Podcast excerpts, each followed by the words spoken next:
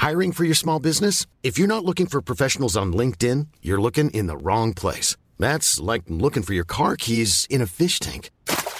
LinkedIn helps you hire professionals you can't find anywhere else, even those who aren't actively searching for a new job but might be open to the perfect role. In a given month, over 70% of LinkedIn users don't even visit other leading job sites. So start looking in the right place. With LinkedIn, you can hire professionals like a professional. Post your free job on linkedin.com slash people today.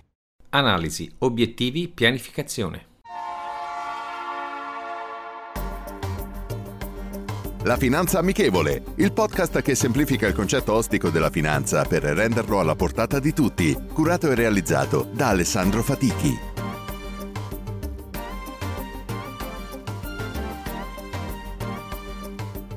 Benvenuti ad un nuovo episodio della Finanza Amichevole. Voglio tornare sul tema della pianificazione, specialmente in un momento particolare come quello attuale. Stiamo tornando in una fase dove si susseguono le notizie sull'andamento dei contagi in tutto il mondo, ma in special modo in Europa. Come detto in tanti episodi, si continua a enfatizzare le notizie negative e mi permetto di dire anche a creare l'effetto panico nelle persone. Tutto ciò, per quanto riguarda la nostra vita e soprattutto i nostri risparmi, fa perdere quello che è il concetto di fondo. Analizzare i nostri bisogni per raggiungere i nostri obiettivi e che tipo di pianificazione dobbiamo fare per raggiungerli. Molte persone, in questo momento, sono preoccupate e poco propense ad effettuare investimenti a medio-lungo termine, vedendo soltanto nubi all'orizzonte.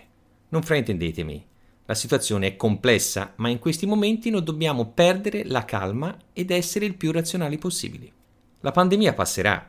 Chi avrà avuto lungimiranza otterrà i risultati migliori. La mia critica resta sempre verso molti media, stanno bombardando quotidianamente le persone con notizie negative e si percepisce in esse l'effetto di rassegnazione e anche, se vogliamo, un po' di sopravvivenza, come se non ci fosse un domani. In tutto questo analizziamo come sta cambiando il mondo, come cambierà e quelli che possono essere i settori più interessanti per il futuro. Siamo certamente di fronte a un cambiamento epocale nei nostri usi e costumi, anticipato dall'avvento del Covid-19. Questo però sarebbe accaduto in un arco di tempo più lungo, ma sarebbe accaduto lo stesso. I cambiamenti delle nostre abitudini, dei nostri stili di vita, di come produciamo e di come consumiamo, è l'evoluzione naturale della vita. Proviamo a distaccarci dalle notizie della pandemia e torniamo ad analizzare i nostri bisogni e quali mezzi dobbiamo utilizzare per raggiungere i nostri obiettivi. Come ottimizzare i nostri risparmi? L'acquisto di una casa? Il piano di studi dei nostri figli o dei nostri nipoti? La prossima vacanza? Qualsiasi sia il nostro obiettivo, non perdiamolo di vista e non ci facciamo influenzare da fattori esterni. Personalmente credo che questa fase porterà ulteriori stravolgimenti nelle gerarchie economiche mondiali a vantaggio della Cina.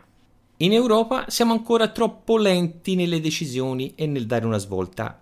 Oltre ad una colonizzazione italiana, e per questo tornate all'episodio del 17 marzo 2019, prevedo anche una colonizzazione europea. Quindi non ci resta che pianificare i nostri investimenti in quei settori che saranno maggiormente influenzati dai cambiamenti economici e dagli stili di vita, oltre ai paesi che sono e saranno maggiormente pronti al cambiamento. La citazione di oggi è la seguente. Tutti possiedono le capacità mentali necessarie per far soldi in borsa, ma non tutti hanno voglia e fegato a sufficienza. Peter Lynch. Rendiamo la finanza amichevole, vi aspetto.